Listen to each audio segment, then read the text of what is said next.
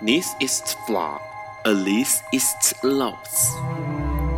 尼采说：“没有事实，只有诠释。”幸好在本瓜的世界里，问题永远比答案重要。今晚，让我们一起。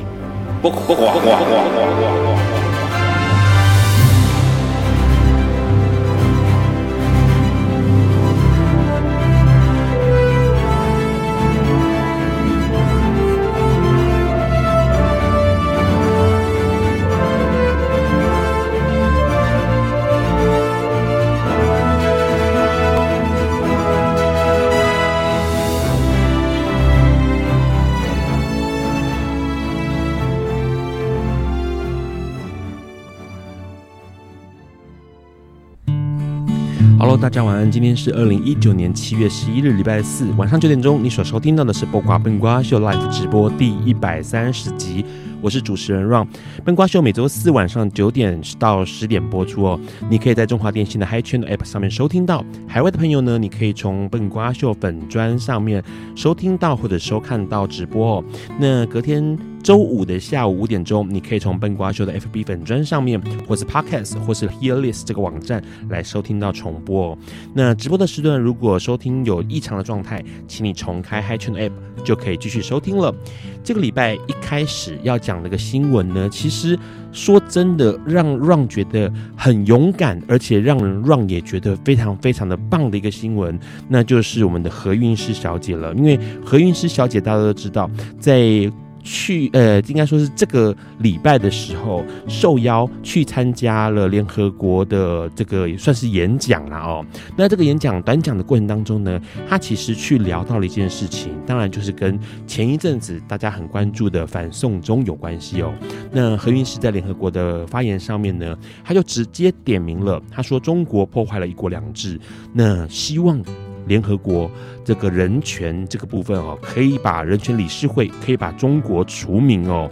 那在这个在九号的哎八号的在八号的这个瑞士日内瓦的说明上面哦，其实何韵诗很不客气的直接点名了中国，而且中国的代表也在现场告诉。希望能够止阻止何韵诗说话哦，就是觉得何韵诗破坏了一国两制，破坏了一中原则哦，所以呢，希望何韵诗停止他的发言，但是何韵诗并没有理会，而且这个联合国也。算是给何韵诗非常非常大的空间，他让何韵诗继续的发言，让他在这两分钟的发言之内呢，能够充分的表达出香港人对于这件事情的愤怒以及这件事情的不满哦。那这件事情其实可以看得出来，说真的，这么多年来，相信很多听众朋友，如果你没有香港朋友的话，都可以体会到香港人这几年来对于哦，从这个回归中国之后。对于中国有多么多么的呃反感或是厌恶哦，香港朋友甚至告诉 Ron 说，我们在香港是不讲广东话的，我们也不讲中文，我们讲英文，因为他们。This is flaw, at least it's loss。尼采说，没有事实，只有诠释。幸好在本瓜的世界里，问题永远比答案重要。今晚，让我们一起。Hello，大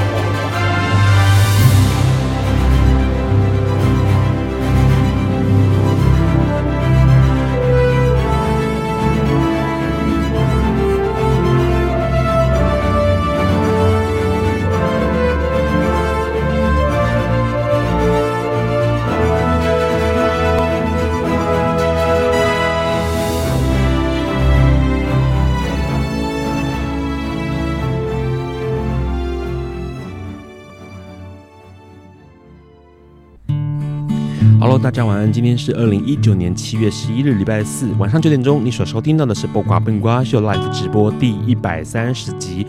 我是主持人 Ron。笨瓜秀每周四晚上九点到十点播出哦。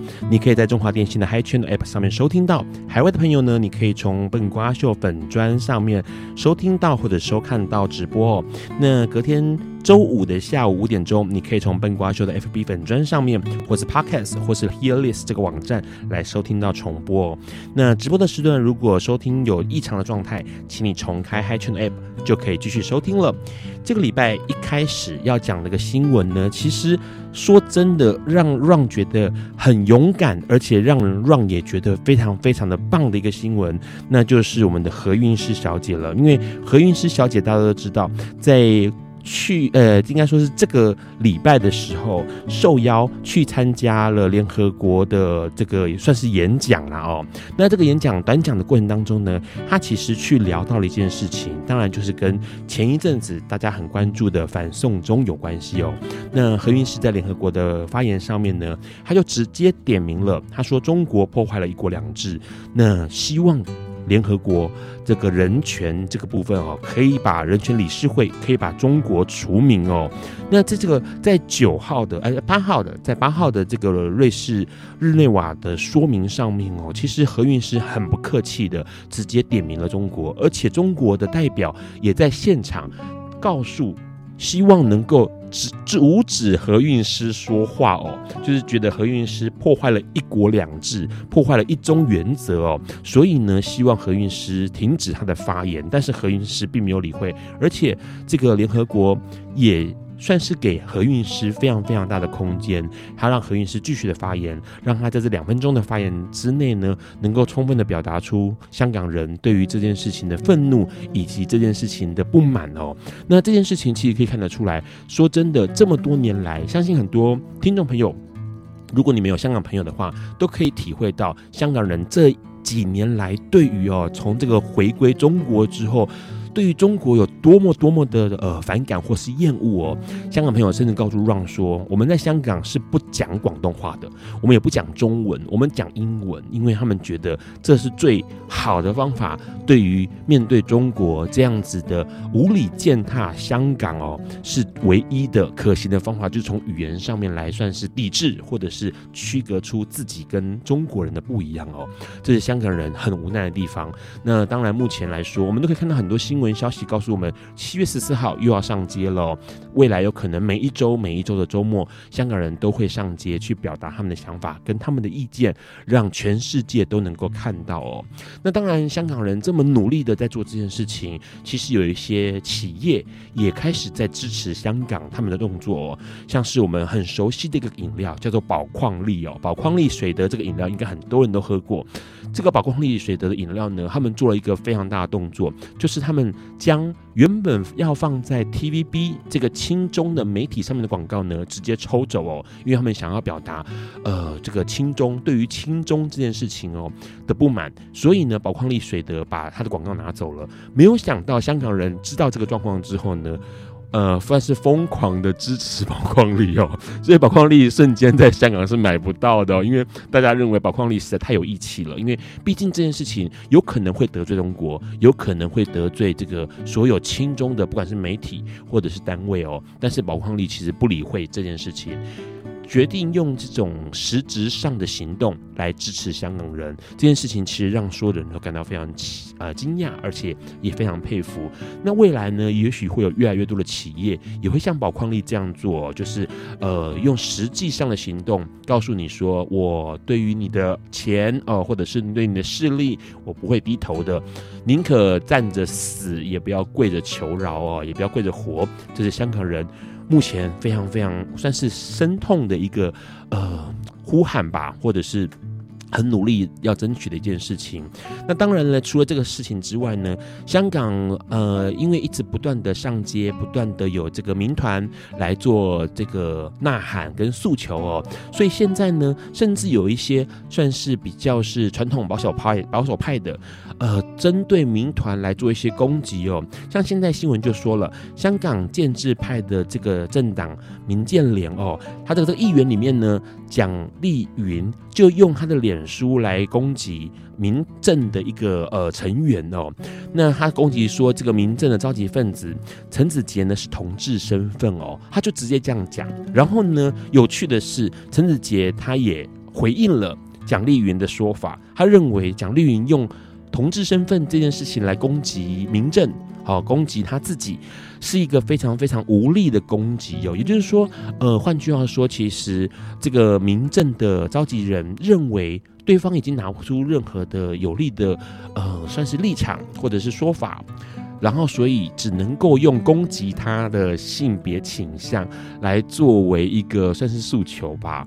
那这件事情其实让呃很多人看到会觉得相当有意思，因为换句话说，其实这个。呃，算是建制派这边的政党成员呢，其实也想不出来有什么好的方法来跟诉求香港就是香港，中国并不是不能够代表香港这样的立场来做攻击，所以呃，这件事情值得我们大家去持续的关注而且了解哦。那当然，用这种性别倾向来攻击的事情不止发生在香港，相信这个礼拜也有很多人注意到了一个，哎，你可能会想到呃。估计 Google 是香蕉哥吧，或者是香蕉煎饼吧，你可能会看到这样的新闻哦。其实是这样子的，在七月八号的时候呢，因为高雄举行了韩国瑜的造势，那香港呃高雄有一个这个煎饼广德家香蕉煎饼呢，这个店家他想要响应罢免高雄市长韩国瑜的活动哦，那没想到他的这个比较高调的罢免行动呢，遭到了韩粉的呛声，同时呢。呃，最让人觉得惊讶的是，国民党台北市中山大同党部的脸书居然发了个贴文哦。这个贴文里面提提到了说这个广德家香蕉煎饼的事情，而且贴文写得非常的难听。虽然说这个呃贴文现在已经撤下了，不过那个截图也被大家截下来了。内容是写说，你知道霸韩店家广德家为什么专卖香蕉煎饼吗？经店家公开出柜表示喜熊与肉状，这才发现原来他真的只吃香蕉啊！这真的是完全用呃他人的性别倾向或者是这个所谓的性别认同来做一个攻击人身上的攻击哦。那这件事情其实相当的惊人，因为这个事情并不是在一个个人脸书，而是代表的国民党。呃，台北市中山大同党部的脸书哦，所以当然这个小编赶紧就把这个撤贴文给撤下来，因为所有人都觉得太荒谬了，这都什么年代了，怎么可以做这样歧视的字眼哦？甚至呢，有这个，哎，算是绿党的绿党的新竹县的县议员呢，于小青就很生气的说，这种批批评到底要。到底要多莫名哦，是很莫名、很无知的哦，才会发出这样的贴文，因为真的是太夸张了。在这个已经通过同性婚姻合法的年代，在这个国家里头，居然有这样的呃讯息跑出来哦，实在是让人觉得很惊讶的。不过说实在话，虽然有那么多人、那么多人在呃用这种算是性别、性倾向来做这个呃攻击或批评，但是。说真的，全世界还是在呃同志的认同底下，还是能够很骄傲的走上街哦。在七月的六号。同骄呃，这个英国的伦敦举行了同志骄傲大游行哦，那上街的人数总共一百五十万人上街哦，这是非常非常惊人的人数。那当然呢，也是因为十强事件到现在已经五十周年了，所以不管是美国或者是英国，都大规模的举行游行。那英国伦敦一百五十人上街，他可以看到一件事情，就是全世界面对同志这个议题是越来越正面，而且越来越去了解。而不像是这个某些哈，尤其香港或者是像国民党这样的党部发出来的奇怪的贴文哦，还是处在一个用呃批评的角度、用歧视的角度去面对这件事情。那当然了。再讲一个新闻，是有关 HIV 的新闻哦。那是因为这个北韩政府曾经在二零一五年的时候宣布说，他希望全境在这个二零一五年的时候呢，呃，应该说宣布了二零一五年全境是无艾滋感染者的哦。那可是呢，其实透过了美国的研究团队指出呢，发现哎，其实北韩目前还有八千四百人是感染 HIV 病毒的哦，而且过去几年来人数是持续的增加。那当当然会引起我们大家注意到。因为目前来说，其实全世界的 HIV 感染者或者 HIV 感染的情况持续的获得控制了。尤其像上个礼拜我们新闻也聊到了，已经有非常非常呃，算是最新的报告指出，已经有办法可以让 HIV 病毒完全的消除哦，透过呃药物，还有透过这个基因转录的机机制哦，来进行这件事情。面对艾滋，或是面对 HIV，面对同志哦，这些事情，其实说真的，我们是不是应该开放？更多的心、更多的想法去面对这一切呢？在今天我们要跟来宾聊聊之前，我们要先听这首歌。这首歌是 Dog Days Are Over。Hello，你现在在收听的是播瓜笨瓜秀 Live 直播。我们刚先听到了 Dog Days Dog Days Are Over 哦，这首歌曲，这首歌曲是二零零九年，哎，呃，佛罗伦斯激进分子我，被翻译成这个样子的一首呃歌曲，那收录在二零零九年的专辑里头。今天其实要来聊一个事情，因为呃。前一阵子发生了不少的关于动物的事件哦。那当然，今天新闻上面也提到了柯文哲，柯文哲面对到了这个社区鸽满为患的现象哦。他认为大家捕鸽之后呢，鸽子可以拿来做烤鸽肉哦。所以我们今天要来跟我们的来宾来聊这个情况。不过在这个之前呢，这一段我们要先跟我们来宾聊一下新闻哦。新闻到底他有什么样的想法？我们先请来宾自我介绍。Hello，嗨，大家好。我是动物法医黄伟翔。你面对动物法医四个字，为什么还要想一下你是动物法医？就是一个自称动物法医很奇怪啊。那不然你要怎么自称自己？就自我没有了，很少在自我介绍。啊，不能看你，要看荧幕。对，很少自我介绍，因为大部分他的时间都面对尸体。没有办法自我介绍是这样吗？你可以这么说。好，哎、欸，刚刚其实聊了一些新闻，关于同志，关于这个呃 HIV，或者是呃这个中国哈人权啊这些事情。你有什么哪一个新闻是让你特别感兴趣的？我刚刚听到你说那个 HIV 现在可以被清除。哎，对，最新的研究吗？是是是，哇，超酷的！小白老鼠已经实验了，是完全可以移除了。哦，我我本来刚刚想要就是 focus 在我们应该要尊重其他的人，其他的个体。然后其他的生命这样子，然后就可以延续到我们今天的主题。嗯、但是因为我听到 HIV 可以被清除这件事情，觉得超酷的 所以我觉得印象最深刻的是哪个。但他其实其实应应该说上个礼拜的新闻有聊到啊，他的做法其实因为像现在就是用鸡尾酒，嗯啊各式各样的反转录病呃药物，反转录、嗯、反转录抗病毒药物，嗯、然后让体内的病毒数呃控制在一个范围之内。是，然后后来透过这个情况之下，然后医学研究发现到说，哎。可以用基因的方式，嗯，去把这个排序给修改，然后呢，以至于可以让这个 HIV 病毒完全消失掉。那当然，它的机制很复杂，然后只是说，呃，这是个新的曙光，因为毕竟 HIV 病毒在这个世界上发现已经三十多年了嘛，嗯，一直都束手无策，好，大家都只只能够控制它，但是不能够移除它。然后这次发现到是可以移除，那未来怎么操作到，也许是人的身上，可能还有一段时间呢、啊。没有那么早，但是问题是，至少有一个呃新的 idea 跑出来了。嗯，对，这个是因为你学动物，所以才会也没有就是对这个对这个事情一直都还蛮感兴趣的。对，因为它有难度嘛，就是对啊对啊，第一是它很有难度，第二是它是一个很麻烦的病毒嘛。对，反转录病毒一直都是很麻烦的病毒。嗯嗯，动物上面也会也会反转录病毒，很很多动物都有。对，所所谓的反转录病毒是什么？你可以跟、欸。听众介绍一下，我怕我讲错误的讯息，下次好了。好我怕我讲的不正确，下次再说。但但是至少 HIV，HIV 它是会变化的，就是说它可以因为环境而变化，嗯，变化它的结构，变化它的样貌，然后以至于让身体认不出，或者是应该是说，如果没有搞错，它应该是会迁到我们的 DNA 里面去嘛？对对，然后再跑出来，那就是在这个进去出来的过程。很 sloppy 的状况下，就是会变来变去。对，它就是因为会改变样貌，那改变样貌就会，哎，你我就比如说我们的免疫机制，或者是我们的药物，就没有办法去辨识这个病毒，因为病毒已经改变样子了。呃，应该还有其他的事情啊，对，但是就是整体来讲，应该就是我们的免疫系统没有办法把它完全的从我们身体里面清除。是，对。那你有这样子？那你有关心到呃前一阵子很大家沸沸扬扬的反送中吗？有啊，但是。就是我就是身边同温层很厚，所以就是我我我的看法跟你很像，就是嗯，同温层很厚是哪一种哪一种的同温层？就是就是想想香港，看看台湾，就是要有警惕的那 OK 对的的诸如此类，所以基本上你会有那个担心吗？当然担心啊。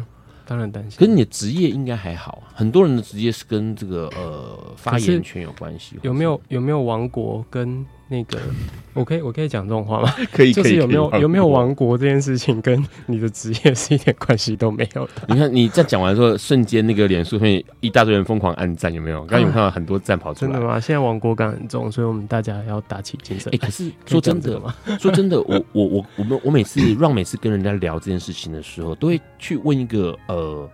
反思的问题，也就是说，假如我今天我今天有一个呃很大的收入给你，比如说你进来这边帮我做一件事情，嗯，可能是个研究，可能是一个节目，可能是一个什么的，嗯，那我的出价哦，我出价就是一集就是一千万，嗯，新台币，嗯，你不会动心吗？那个金额这么高哦，你说谁要给我出价？中国，我赚他的钱不代表我要认同他的理念吧？但是问题是你就是赚他的钱了。就是你，你会变成是在上面曝光，然后你也不能够得罪他，嗯，因为你得罪他，当然就是一千万就没有了。我刚刚讲的这些话，我我可能也拿不到这一千万了，所以没关系啦。就是大家都应该都看到那个消息哦，比如说呃呃某些艺人，然后因为呃脸书上面写了一个，比如说嗨叹气的一个爱，嗯，然后就被消失，或者是就被挞伐。然后有一些人只是写了 RIP 哦，可能就被这个注意到。嗯，就其实那个东西是很恐怖，就是铺天盖地的啦。是啊，是啊，是啊。我我也很害怕，因为 就是现在很担心，当你要过境香港的时候，我一定会被抓。如果就是常常对。就是默默就回不来了。如果有送中条例的话，啊，我一定会被抓，绝对会被抓之类的。对，对那除了这个新闻之外嘞，就是还有另外一个那种，嗯，哎，言语霸凌哈，从这个从性别倾向，或者是这个性别认同，嗯，或者是这种去霸凌说啊，因为你这个就是爱吃香蕉，所以你卖香蕉煎饼。这个新闻你有注意到吗？我有，但是因为就是。不行，我我觉得在公开场合不要随便乱那个，等下我要被骂。就是重点是，我觉得讲出这种话来的人，只是反映出他自己品格很差吧。因为讲得出这种讲得出这种人身攻击跟那个的人，对啊。因为说实在话，就就很很像很早年很不得体的呃玩笑，对，或者是批评，对啊，对啊，对啊。然后可是可是我要说的是。哎、欸，这这这反映出我们社会其实有一定比例的人很不懂得尊重别人的意见，跟不懂得就是话不话不能好好讲，然后每次都是就是情绪冲脑就讲话讲出来了，就直接也没有思考过可能自己的身份或自己的立场，我不知道啦，然后就直接讲了。就我觉得其实这是很不尊重人的发言啊，就任何关于性别性向的人身攻击，我觉得都是。都是都是都是不必要的，然后是对是不宜的，对啊，很不得体啦。对啊，对啊，对啊，对啊。好，嗯，这个来宾感觉起来相当紧张哈，你有很紧张？我没有很紧张啊，我只是我只是就是，哎哎，讲这种 讲这种，我也不能在这边宣告我的立场，对啊，也不能宣告我的政治立场。好，好，基本上不用担心。好。在待会啊，我们跟我们来宾聊聊他的专业之前哦，我们先听这首歌，这首歌也是来宾要点给大家的歌曲。This is what it feel like。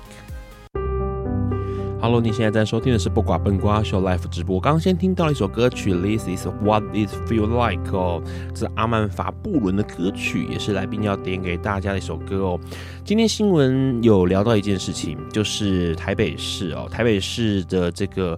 新一区里头，广居里有很多的鸽子飞来飞去哦，满鸽为患这样子，那声音很吵，同时鸽粪到处都是，然后所以呢，这个大家都开始想办法要怎么样抓鸽子哦，然后没有想到这个柯市长哦，他就说这个让这个里长去抓鸽子，而且重点是抓到了可以去做烤乳鸽哦。那除了这个消息之外呢，还有一个消息，这个消息其实也是呃，算是昨天的消息哦。南韩想要洗刷虐待动物的污名，所以呢，这个釜山最大的狗肉市场要全面熄灯了，也就是不会再卖狗肉了。不过基本上过去大家都知道说，南韩就是以狗肉文化闻名的哦。呃，新生的时期，可能全南韩有一半的人都会吃狗肉哦。那这件事情到底有什么样的想法？我们要请我们今天来宾来跟我们。待会要聊了一下，因为毕竟这个来宾的身份很特殊，请来宾跟大家打个招呼吧。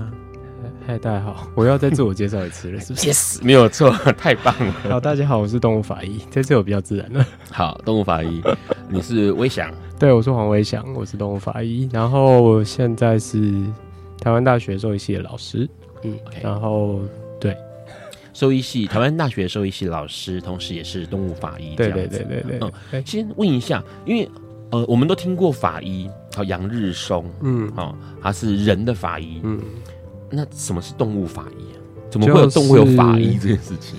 就是、就是跟大家看影集看到的一样，就是我们调查，呃，我们先从就是有一些事情扯到了法律，然后那些事情可能跟动物有关。然后这个这个扯到法律的事情，需要兽医的专业知识来解决，解决这个问题。对，那重点是这个法律，然后需要兽医的专业知识。那如果这两件事情结合在一起的时候，就会需要，就是动物法医这这个学科就被形成了。对，OK，然后就会需要我们来解决，协助解决这样子的法律问题。OK，好，比如说像是呃七月五号哦，就是六天前有个新闻跑出来，他、嗯、在澳洲，澳洲的这个。呃，雪梨那个地方，然后有一个二十一岁的华裔男子，因为他很嫉妒他女朋友，很爱他的猫咪，所以他就两度虐猫，然后导致虐猫受了重伤，同时也被裁定了，嗯、这个男生被裁定了呃虐待动物的罪名，并且罚款六千的澳元哦，等同于台币十三万。嗯，对，那所以像这个部分就是法医法医动物法医就会出现，欸、应该是说，应该是说，如果有这样子的案子。对，然后他们在协助调查这样子的动物受虐，嗯、那这个受虐的过程是否是人为造成的？那这只动物现在重伤，它可能没办法呼吸，或它快死了。那在这过程，哦，我们需要有人去证明，协助证明，就是这个东西可能是这个人造成的，或是可能是人为的外力所造成，这个动物现在重伤，然后快要活不下去了。那后续是是法庭的事情，就是后面怎么裁定他要判多少钱，那个是整个国家整个司法体系，然后还有法庭的事情。但是前面这些事情需要有人做，包括了要人去救这只动物，那要人去研究这只动物身上的伤口怎么样被，就是对被被被被它怎怎么样造成，对对对，然后呃。虽然说好像最正确找就是这个人，但是如果这个案子就这个猫假设被发现在街上，你不知道到底是谁造成的，那你可能就是需要有警察或是调查人员去调闭路电视，然后或者是你需要去找证人，那这这个其实全部都是包含在就是整个调查的过程里面啦。那我们在中间的任务可能只是占很小的一部分，我们就是协助。处理活的或死的动物，但是目前我我我主要处理的是是死的动物，死的动物，对对对，呃，那个环节就会是从死的动物身上发现一些、嗯、呃线索，对，或者是一些资讯，对，然后来证明说，哎，这个是受虐的，或者是遭受怎么样的伤伤口。对，然后让这件事情可以提供给呃，比如说警方，或者是提供提供给调查的这个呃检察官，让他们去理解说啊，那后续要怎么处理这样子。对对对，应应该是说，就是你常常在这一类型的案件，或者是杨日松或者是什么，他们都会一直在讲一件事情，是把真相拼凑起来嘛。嗯，那我们其实是拼凑真相的其中一个环节。对，环节。那我们在做的事情就是协助拼凑真相，但是就是。有的时候，因为你看到的一种结果，它可能会有非常多不一样的可能性，它的原因可能会有千千百百种，所以在这个千千百百种的原因里面呢，我们可我们可以就这个结果跟我们所经历过的一些事情，协助去推论，然后以及我们看过的资料，然后我们上过的法庭或者我们看过的案例，我们可以协助去推论这个案子可能它的真相是长什么样子的。但是我们通常不会直接透过我们对遗体的检查直接去下定论，因为其实整个案件的调查它是需要有很多层面的，大概是这样子，就可以清楚明白，呃，是哪个方向射过来的枪打到尾鱼肚这样子。之类的，这个笑话你听得懂吗？好，嗯，我不知道哎、欸，你不知道我 miss 掉什么梗吗？你 miss 掉很大的梗。之前杨日松来台湾看陈水扁肚子上的。哦，他的尾鱼肚上面的，不要再强迫我发表对于政治议题有关的立场，这一点都没有政治，这是杨日松的事情哎。那不是杨日松啦，那是那个啊，那个李昌钰，对，李昌钰卖那个 保健用品那一个，对，然后那是李昌钰。OK，保健用品，他们他在卖保健用品有啊，他卖什么绿藻什么的。好哦，好，我为什么提到这个？好，重点是其实这件事情，因为你是冲碰冲呃冲呃碰冲碰触死掉的动物，嗯，嗯那所以活的动物的话，基本上如果是活的动物还活着的，呃，兽医是可以办得到的嘛，就不一定要是法动物法医的。哎、欸，应该是说。重点是，哎，这这牵涉到一件事情，我刚刚有讲，就是牵涉到的是法律。所以当牵涉到法律的时候呢，如果这件这个事情涉及到虐待，或者是涉及到医疗纠纷，涉及到后续会有人来调查这件事情的话，你在不管处理活的动物或死的动物，你需要做的事情是协助采证，然后另外一个大重点是不要破坏证据。对，因为我们有时候在处理。处理死掉的动物可能比较没有这个争议，可是活的动物如果状况很紧急的时候，你可能想要立刻协助它止血，那你的这个第一个动作可能就会破坏掉一定程度的证据。OK，那这个其实就是嗯，就是如果你在做活的动物，然后你需要去做的呃注意的一些事情，这样。嗯嗯，所以它跟兽医其实是完全不一样的啦。兽医基基本上没有什么法律这件事情嘛。你必须要懂一点法律的部分，对不对？应该是说，嗯，你可以这么说啦。但是就是有有一些规矩是是比较比较有一些规矩，然后有一些细节是我们需要去注意的。但其实我们用的还是我们平常兽医兽医的知识，然后对的专业知识，然后跟一些跟一些想法，跟一些技术，然后再处理这样子的案件。OK，好，听起来很有意思哦，因为呃。大家都知道，兽医在这数年来其实都一直是很夯的职业。那为什么有吗？真的有，所以很好，就是好哦。因为大家很多人养宠物嘛，嗯，所以基本上上兽医院的情况就以比以前来说更明显的增加。嗯，尤其是把宠物当小孩子这个态度来看的话，嗯，而不是当个看门狗的话，嗯，那当然是会比较呵呵细心呵护一下哦。嗯，那待会我们要跟魏翔聊一下为什么。会想要做这件事情，而不是去做一个哎宠物的兽医，然后哎就是看看疾病就好了。在这个之前，先听这首歌，这首歌是 SOS。Hello，你现在在收听的是播瓜笨瓜秀 Live 直播。刚先听到了 Avicii 的歌曲哦，SOS 这首歌非常的算是虽然短，但是节奏很轻快，让大家听到了会一种哎这个算是肾上腺分泌的歌曲啊，是我们。来宾要点给大家，为什么想要点这首歌？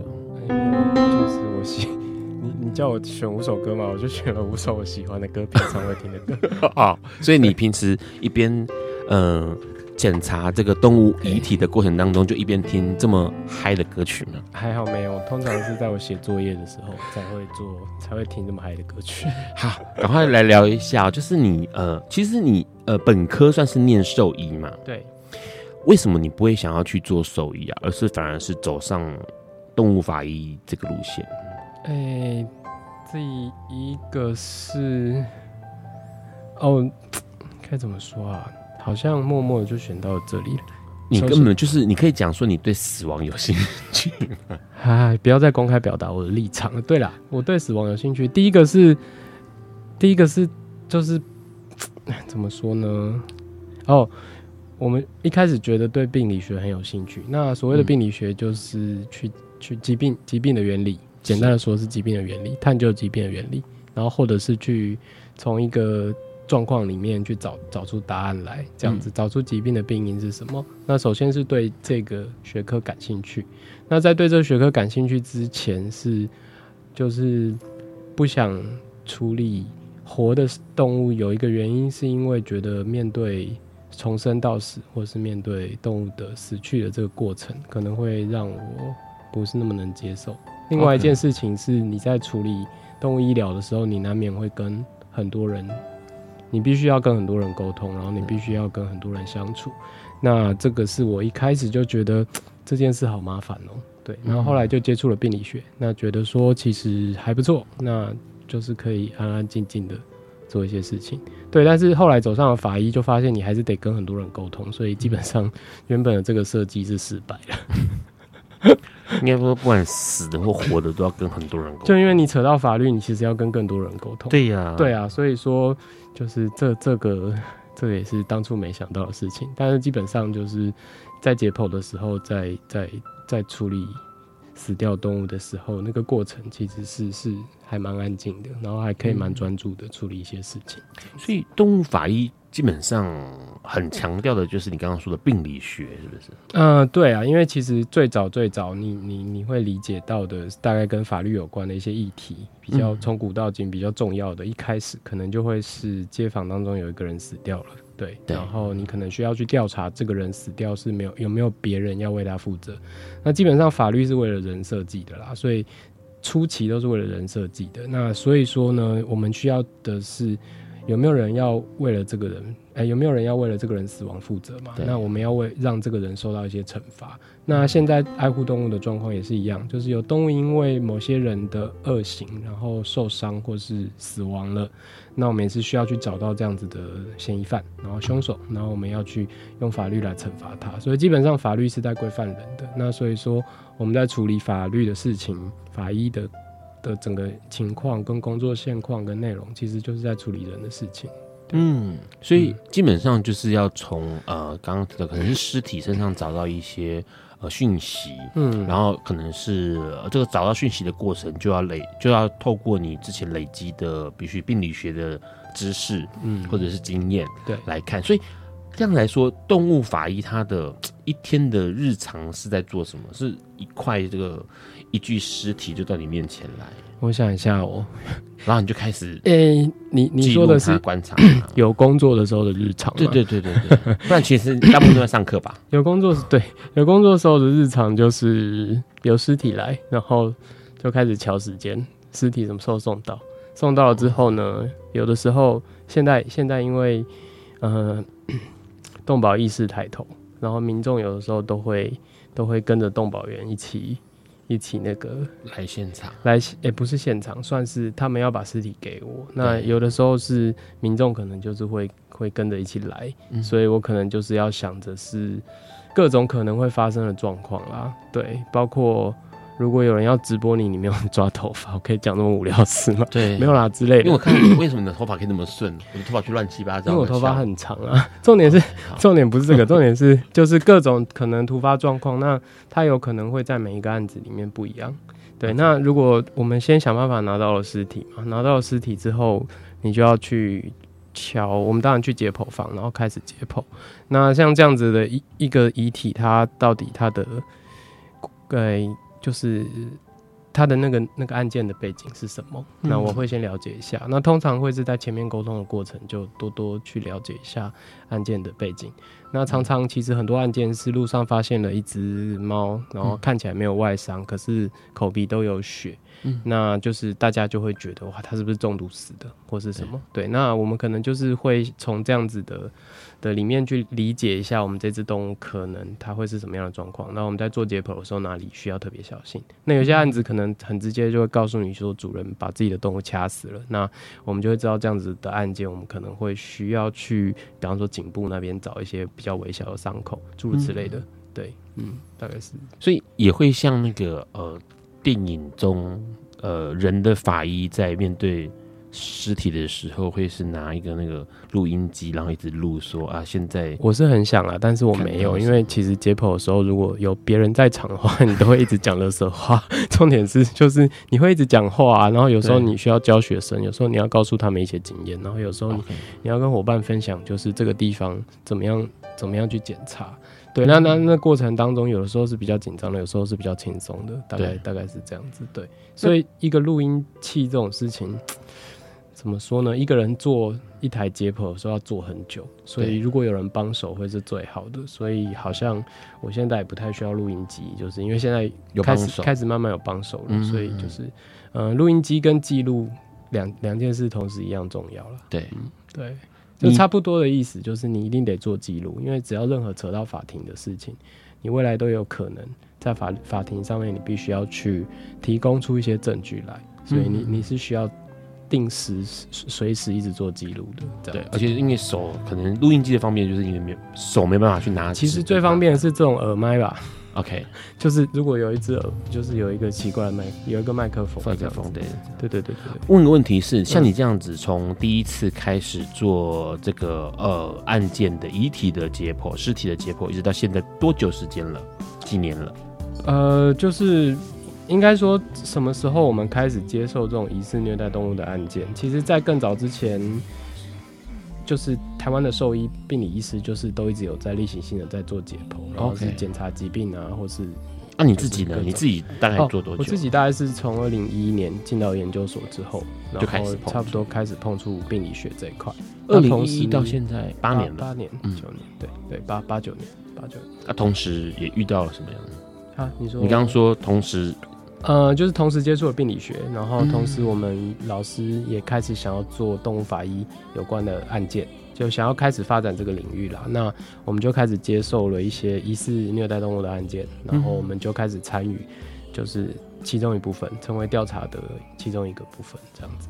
OK，对，所以这段时间其实不算长，也不算短，但是其实已经陆陆续续的也碰过了。你现在碰过最小的体积的动物是什么？最小体积的动物哦。因为主主要啦，就是如果真的都扯上动物法医相关的，其实我比较常做的是狗跟猫。狗跟猫，对对对，但是其他物种我也不排斥，只是就是比较容易变成比较大的案子的狗跟猫是。那你有遇过你的？但其他如果做病理学的解剖，我们平常也有在做，那当然就是从很小到很大的都有。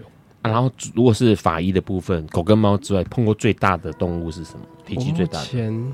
熊吧，熊可以讲吗？熊熊是黑台湾黑，是黑熊类还是什么？对对对对对对，黑熊。嗯、那体积最小的老鼠有没有？还是什么之类的？法医有，老鼠哦，我知道有有地，我知道有外县，台中市吗？还是哪里？嗯，有人虐待仓鼠还是什么？仓鼠。对，但那个那个解剖没有到我这边来。嗯嗯嗯，好，听起来呃，八年的时间不算。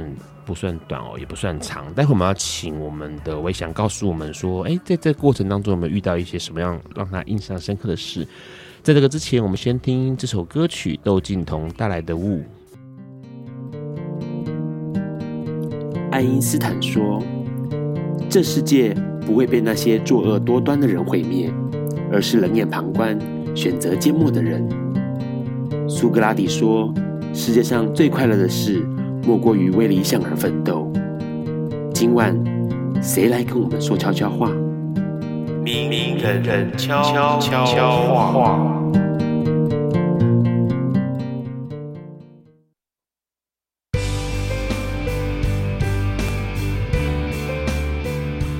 大家好，我是李刚。我总觉得人一生要浪漫，可是不可以天真。就说人要找到快乐，先要找到自己。人找不到自己，怎么找得到属于自己的快乐呢？可是找到自己也并不容易，除非有绝对天分的人，很少能在很小的时候就知道自己要什么东西。有时候一个人终其一生都在找寻自己，可是找不到。或许只是一个满足一个社会上大多数人对你的期待，过的并不是自己想过的生活。我觉得。人就算找不到自己，总要了解自己。到了成熟之后，你要知道自己的性向、自己的能量，跟自己在社会上的位置，总要定一些浪漫的理想吧，或者是目标去追求嘛。要不然这一生真的是黑白的。可是有了浪漫的情怀跟梦想之后，要达成这个目标是不可以天真的。所以我说，人一生要浪漫，不可以天真。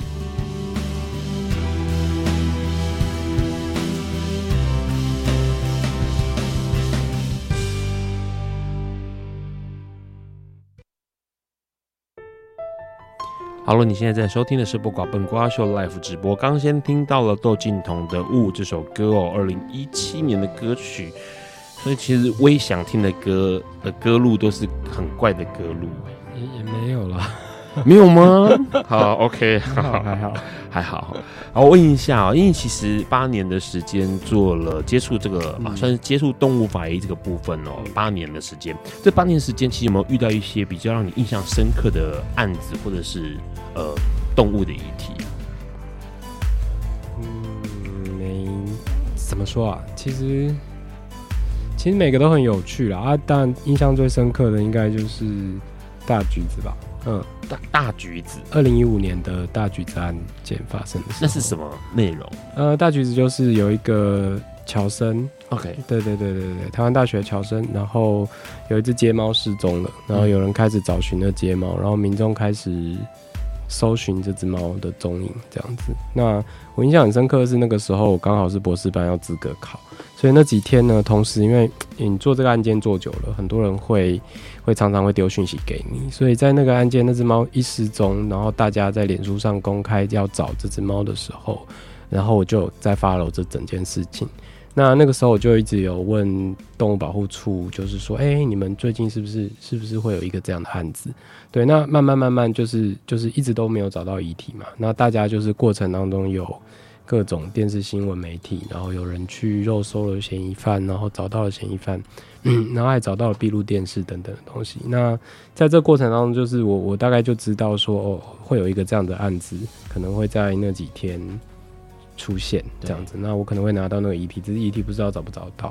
那大概就是在考完试的那一天晚上，还是第二天吧。然后突然之间就想说，那时候快要去放元旦连假四天连假，然后突然就找到尸体了。那嫌疑犯松口了，然后带着警方去找那个尸体。那我们就找到了动物的遗体了。那就整个连假就是在陪这只动物，就是就是研究一下它到底发生什么事。嗯、那这个遗体，因为它曾经它经过了很多个现场啊，一开始的被施暴的现场，然后以及被装在旅行袋里面丢在河边、河边或者是水有点接近水面下或者是水面上这样子的地方。那总之是一个很潮湿的环境里面。那后来那个嫌疑犯又再把这个旅行袋整个放到自己的机车的车厢里面，然后再骑着车子走来走去。那基本上就是在一个反复潮湿、加热、降温、升温的过程。嗯、那你大概可以想象它，过了四天，那其实我们拿到的遗体，它不会是一个太新鲜的遗体，然后它的味道其实有一定程度的臭味，这样子。嗯、那在那过程，呃，刚刚有说，就是如果是。跟就是，如果是嗯是你是把动物掐死，或者是你是把动物吊死的话，那因为有一些毛皮啊，然后有一些嗯，动物都有毛发，然后动物有一些皮下空间，所以有的时候我们不是那么容易看到。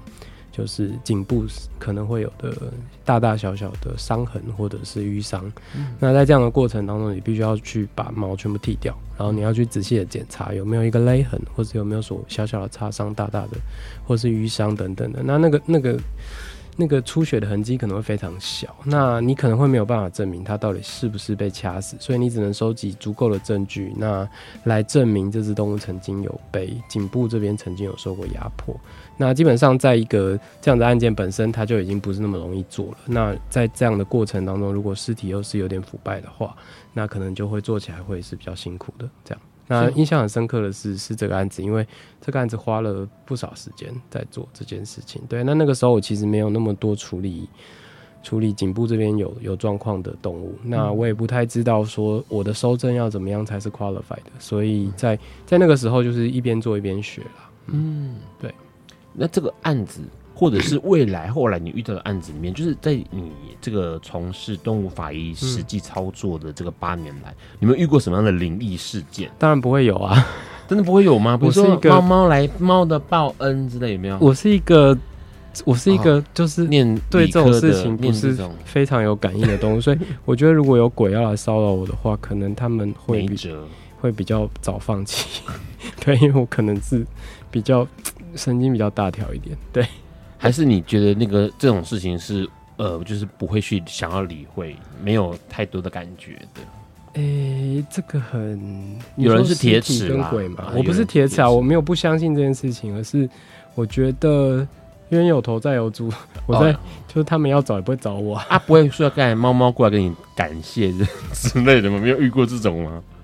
灵异、呃、的事情，感谢你说托梦吗？哎呀，在梦里面喵喵喵，嘿喵喵喵这样，可能是没没遇过啦，哈，目前都还没遇过。我睡醒就忘了吧。我不知道。好，可是刚刚你刚刚说那个案件，它到最后面水落石出的状况，就真的是，呃，这个乔森有实际的去有，就是就是那个案件后来其实其实因为这个案件太有名了，大家应该都知道了。就是这个案件，他后来在。要出庭之前，他又再杀了另外一只猫。对对对对对对对对对。那在这个过程，他后来是有被判刑的。对，呃，嗯、你有去 follow 说为什么他会有这种举动吗？就是他为什么会有说虐猫或杀猫的举动？呃，国国外有些研究啦，他专门会分析，就是这样子的事情。那当然你 他有分析这样子的人会有一些心态。那也许是想要有主导权，那也许是想要就是就是就是对动物对比自己弱小的生物会有一种优越感吧。但是但是有太多种了，就是心理分析并不是我研究的主轴。对，OK，对对对，所以就是我没有很仔细的去探究，就是可能会发生什么事。但是我知道有些文献它有列出那种可能会虐待动物，它可能会有各式各样的心理反应啊，对心理反应或者是它的动机之类的，对啊。好，只是因为会聊到这个哦，呃，应该这样说，这个人他可是是蓄意的嘛，好，蓄意的去做这些事情。嗯，那你在你的这个八年来的过程，或是更久的从事跟动物相关过程当中，你有没有遇到那种，就是他其实是疏忽照料？呃，饲主本身真的是爱动物的啦，可是他因为疏忽照料，或是不知道怎么照料，以导致让动物受伤或者是致死的状况。呃，其实是有的，但是一开始啊，就是因为动物法医的发展，其实是搭配着就是这个社会越来越重视动物的福利跟动物生活的一些生动物的权利，然后动物有没有受到好的照料，所以开始会有些人会关心。就是自己的街坊当中有些动物受到虐待，所以大家会去检举这件事情。嗯、那在这整个过程当中，如果疏忽照顾的动物比较常发生的事情是，它会被救援，然后它不一定真的会死掉，它最后可能会活得还不错。嗯，那或者是说疏忽照顾这样的案件，你如果去调查，其实它更重要的是你要在现场收集足够的证据。那其实，如果真的有一只动物因此而过世了，那它不见得一开始大家不见得会知道说，哎、这只动物可能也需要解剖一下，然后至少要留个解剖报告来做个记录。那大概慢慢在这几年吧，这几年之间，我们开始会收到比较多疏忽照顾致死的。那有有有些事就是人，哎、那个什么。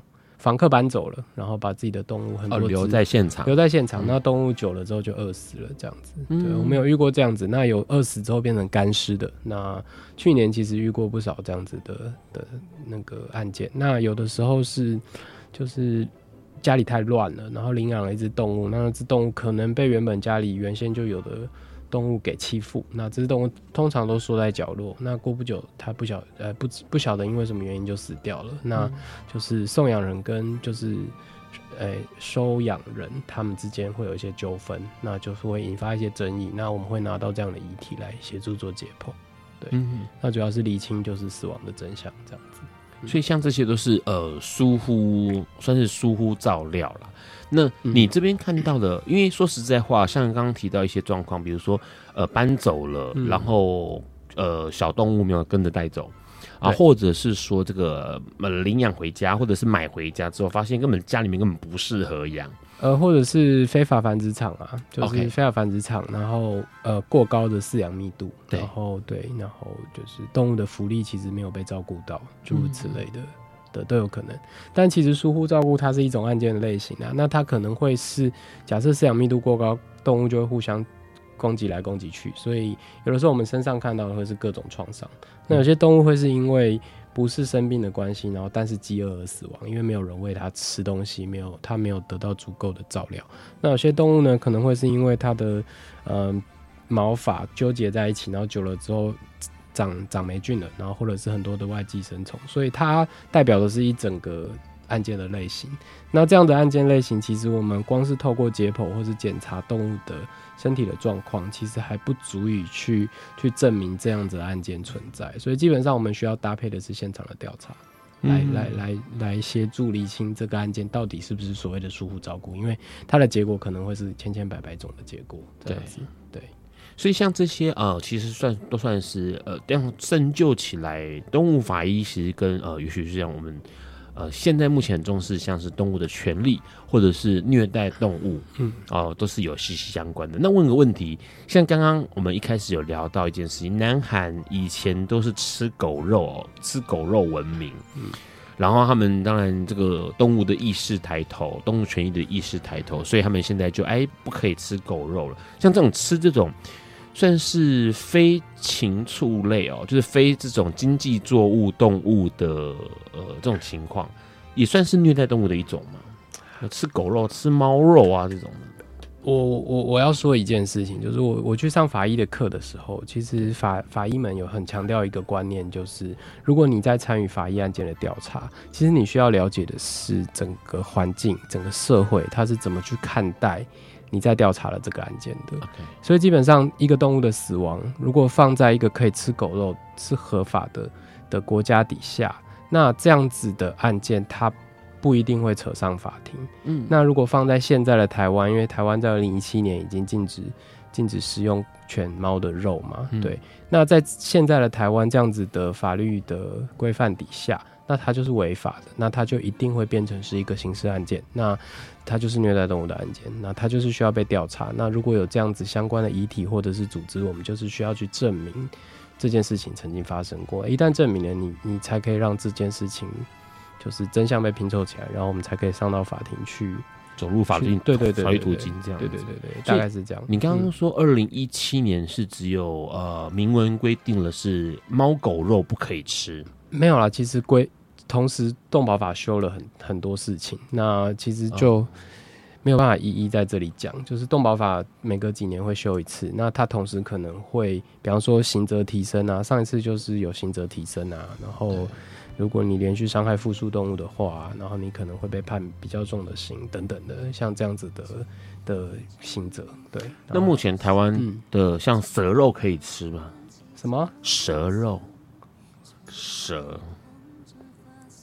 我不是真的 很了解，我觉得应该可以吧。鼠肉呢？鼠老鼠吗？对，老鼠。哈姆太郎的肉应该可以吧？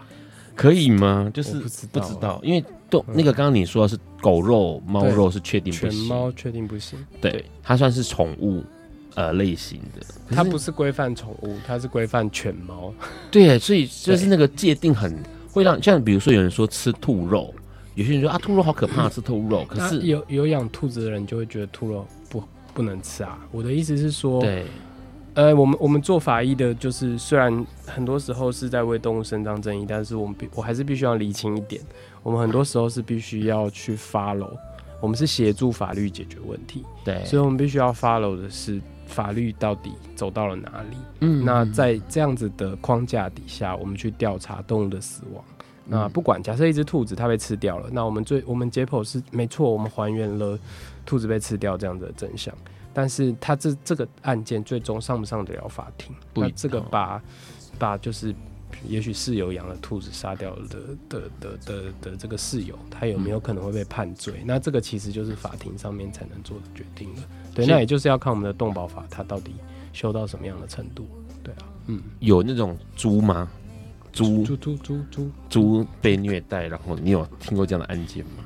应该就没有。前不久猪有被虐待，但是那个是宠物猪，但是那个 Okay. 那个被虐待的方式是从楼上丢下来吧？我记得好像有这个案件，对，嗯嗯嗯，去年还前年吧？嗯，对。好，听起来真的是一个非常呃很新的一个呃算是呃职业，或者是很新的一个。思考逻辑哦，因为过去我们会觉得说，哎，动物啊、呃、跟人其实是有差异性的，但是在这个动物的意识、动保的意识越来越明显的情况之下呢，动物法医成为一个很重要的可以从呃尸体身上发现一些线索的行业哦。今天很高兴能够邀请到威翔来笨瓜秀跟我们讲动物法医的点点滴滴。下个礼拜呢，要邀请来宾，邀请谁呢？要 邀请笨瓜秀的主持人，要来打书，打一本新书《吴检宪偷走的秘密》哦。那下礼拜的节目里头会聊到这本书，也是跟死亡有关系的一本书籍哦。最后面呢，一首歌曲是王菲。偿还这首歌哦，因为这首歌来宾特别强调要点给大家听，因为他想要点的是一开始是广广东歌版本，后面要切换成国语歌版本的偿还。今天很高兴邀请魏翔，谢谢你，拜。拜。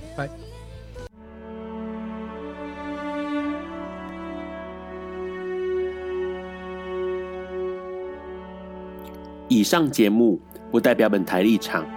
感谢路德协会与中华电信协助播出。